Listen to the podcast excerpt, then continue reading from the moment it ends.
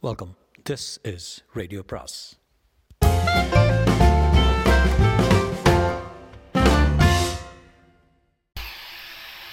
அனைவருக்கும் அன்பு வணக்கம். சுஜாதாவின் மற்றொரு குறுநாவல். குறுநாவலின் பெயர் ஆரியபட்டா. ஆரியபட்டா. இதுக்கு ஒரு முன்னுரை எழுதியிருக்காரு. இந்த கதை எனது நண்பரும் திரைப்பட நடிகருமான ரமேஷ் அரவிந்த் அவர்கள் கொடுத்த யோசனையின் பேரில் ஒரு கன்னட திரைப்படத்துக்காக எழுதியது.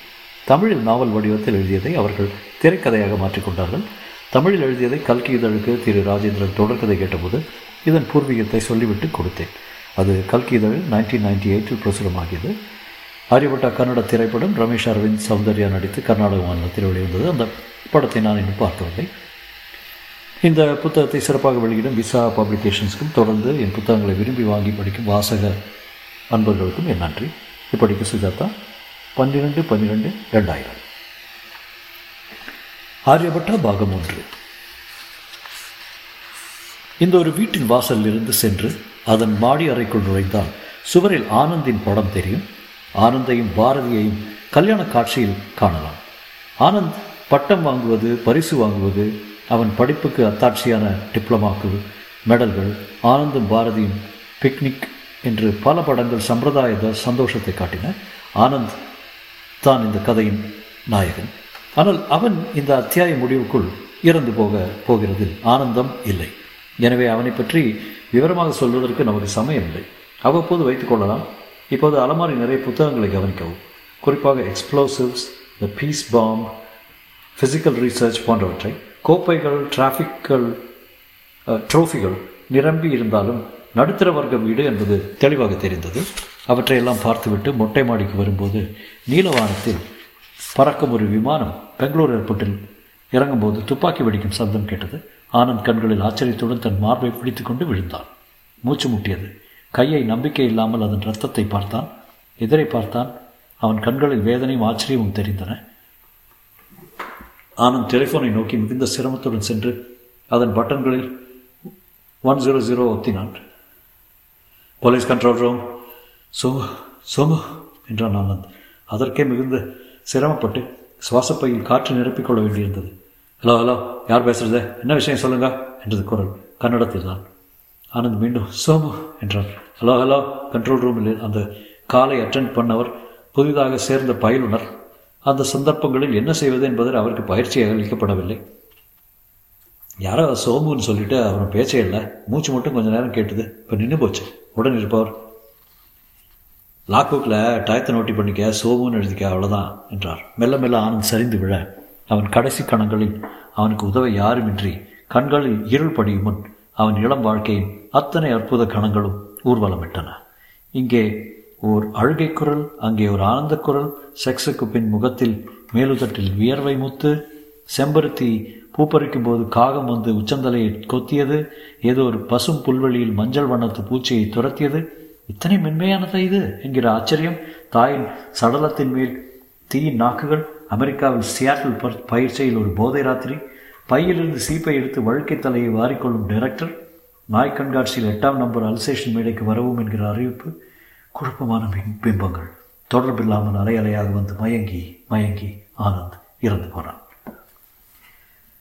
பெங்களூர் விதான் சௌத்யாவின் முகப்பில் ராஜ்யோத்சவ தினம் கர்நாடக மாநிலத்தின் முக்கிய விஞ்ஞானிகளுக்கு ஆரியபட்டா விருது வழங்கும் பாராட்டு விழா. சுஸ்வாகதா நல்வரவு என்கிற பேனர் ஏன் இப்படி தொந்தரவு செய்கிறாய் என்று காற்றை விசாரித்துக் கொண்டிருந்தது. ஹாலில் பலர் கூடியிருந்தார்கள். ஹாலில் நுழையும் முன்னேயே கைத்தட்டல் சப்தம் கேட்டது. மேடையில் ஒரு மந்திரி மட்டும் முந்திரி போல் தனிப்பட்டு தெரிய மற்ற பிரமுகர்கள் சூட்டணிந்து வீற்றிருந்தார்கள். அவர்களுக்கு பின்தூங்கிய வெல்வெட் திரையில் கர்நாடக ராஜ்ய சர்க்கார் விஞ்ஞானிகளுக்கு பரிசளிப்பு விழா என்று எழுதியிருந்தது. போடியம் மைக்கேல் ஒவ்வொரு பெயராக அறிவிக்க கைத்தட்டலுடன் முன்வரிசையிலிருந்து பல விஞ்ஞானிகள் பரிசு வாங்க ஸ்டேஜுக்கு வந்து கொண்டிருந்தார்கள். Doctor Viswanath doctor Nanjundaiah doctor Saraswathi doctor Narasimhan doctor Altaf Ahmed ஒவ்வொருவரும் விருது வாங்கி ஆடியன்ஸை வணங்கிவிட்டு செல்ல அறிவிப்பாளர் டாக்டர் சோமசுந்தர் என்று விழித்தார்.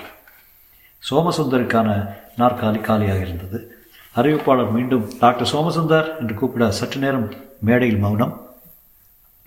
மந்திரி இங்குமங்கும் பார்த்தார். அருகில் தம் உதவியாளரை அழைத்து வரலையா? என்றார். சற்று நேரத்தில் டாக்டர் சோமசுந்தர் அவசர அவசரமாக வந்து சேர்ந்தார். தம் வழுக்கை தலையை துடைத்து கொண்டு வேகமாக ஸ்டேஜுக்கு வந்து கைத்தட்டல் ஆலவாரத்துடன் ஆரவாரத்துடன் மத்தியில் பரிசு வாங்கும்போது சாரி சார் பாத்ரூம் போயிருந்தேன் என்றார். மந்திரி தட்ஸ் ஆல் ரைட் என்று சிரித்துவிட்டு அவர் சென்றது உதவியாளரிடம் சூளே மகா நேரத்துக்கு வராதவனுக்கு எதுக்கு விருது? என்றார். ஷாமிலி நான் இருபது நினகாகி என்று ராஜ்குமார் பாடல் ஒன்றை பாடிக்கொண்டே வீட்டு வேலை செய்து வந்தான் வாசலில் பால் பாக்கெட் வைத்திருந்தது செய்தித்தாளும் கிடைத்தது. இன்னும் எந்திரிக்கலையா? நான் ஏழரை ஆச்சே. ஆறு மணிக்கு எந்திரிச்சிருவாரு என்று காலிங் பெல்லை அழுத்தினாள். Sir Anand sir. கதவை தட்ட கதவு தானாக திறந்து கொண்டது. அது வெளியே போயிருக்காரா? கதவை திறந்து வச்சுட்டு அம்மா வரட்டும் சொல்லி போடுறேன். ஒரு வாரம் அம்மா வீட்டில் இல்லைன்னா எத்தனை அமர்க்கலாம் இந்த ஐயா எப்பவுமே மறதி தான் சார் ஆனந்த் சார்?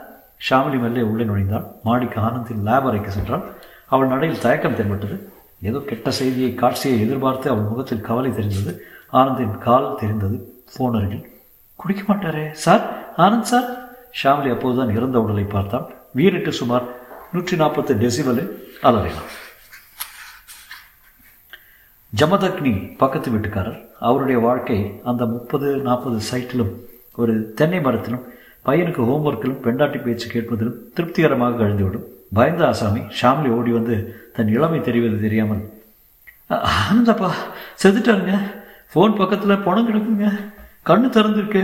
வாய் வழியாக கொஞ்சம் நுர என்று அடுக்கி கொண்டே சொல்ல ஜமதக்னி ஏமா செத்தாச்சுன்னு சொல்லிட்டல்ல?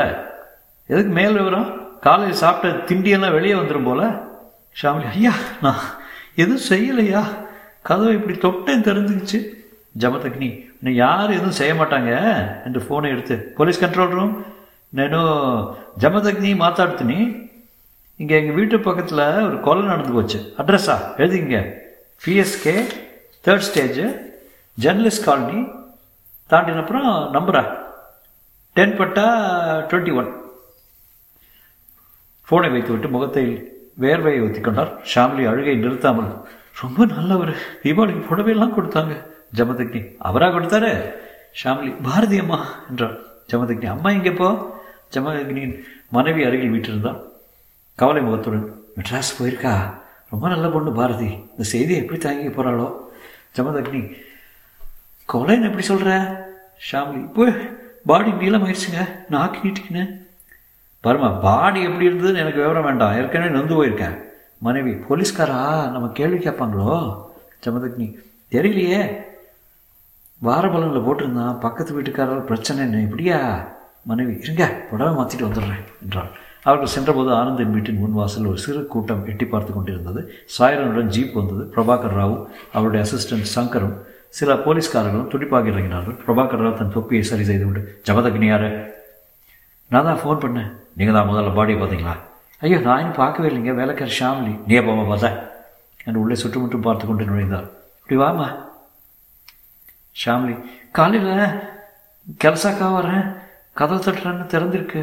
பிரபாகர் தன் பிரபாகர் ராவ் தன் உதவியாளரிடம் நோதட்டான் த டோர் வாஸ் ஓப்பன் என்றார். அவர்கள் ஆண் கிடக்கும் இடத்தை அடைந்தார்கள் பிரபாகர். ஷாமிலி எதுவும் பொருளை தொட்டியா? இல்லைங்க பிரேதத்தை பார்த்த உடனே ஓடி வந்து ஐயா கிட்ட பிரபாகர் ராவ் மேற்கொண்டு கவனிக்காமல் குனிந்து ஆனந்தின் உடலை பார்த்தார். போலீஸ் ஃபோட்டோகிராஃபர்கள் சூழ் சூழ்ந்து படம் எடுத்தார்கள்.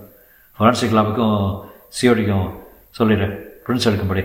மர்டர் வெப்பன் கிடைக்காதா பாருங்கள் looks like he's shot at point blank Shankar notes எழுதி கொண்டு கொள்ள பிரபாகர் ராவ் திறமையாக டிக்டேஷன் கொடுத்தார். உடல் தரையில் கிடைக்கிறது ஒரு கால் முடங்கி இருக்கிறது.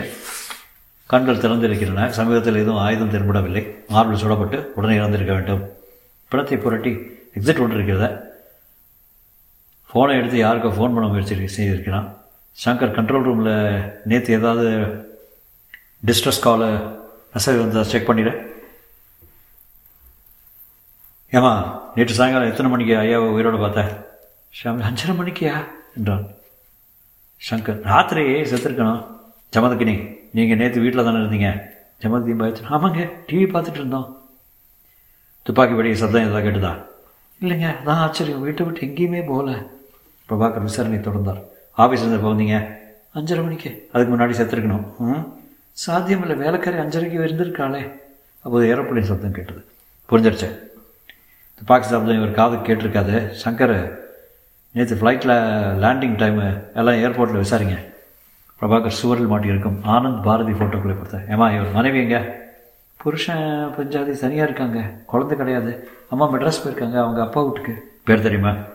பாரதிங்க. ரெண்டு பேரும் ராமர் சீதை மாதிரி அப்படிப்பட்ட ஜோடிங்க.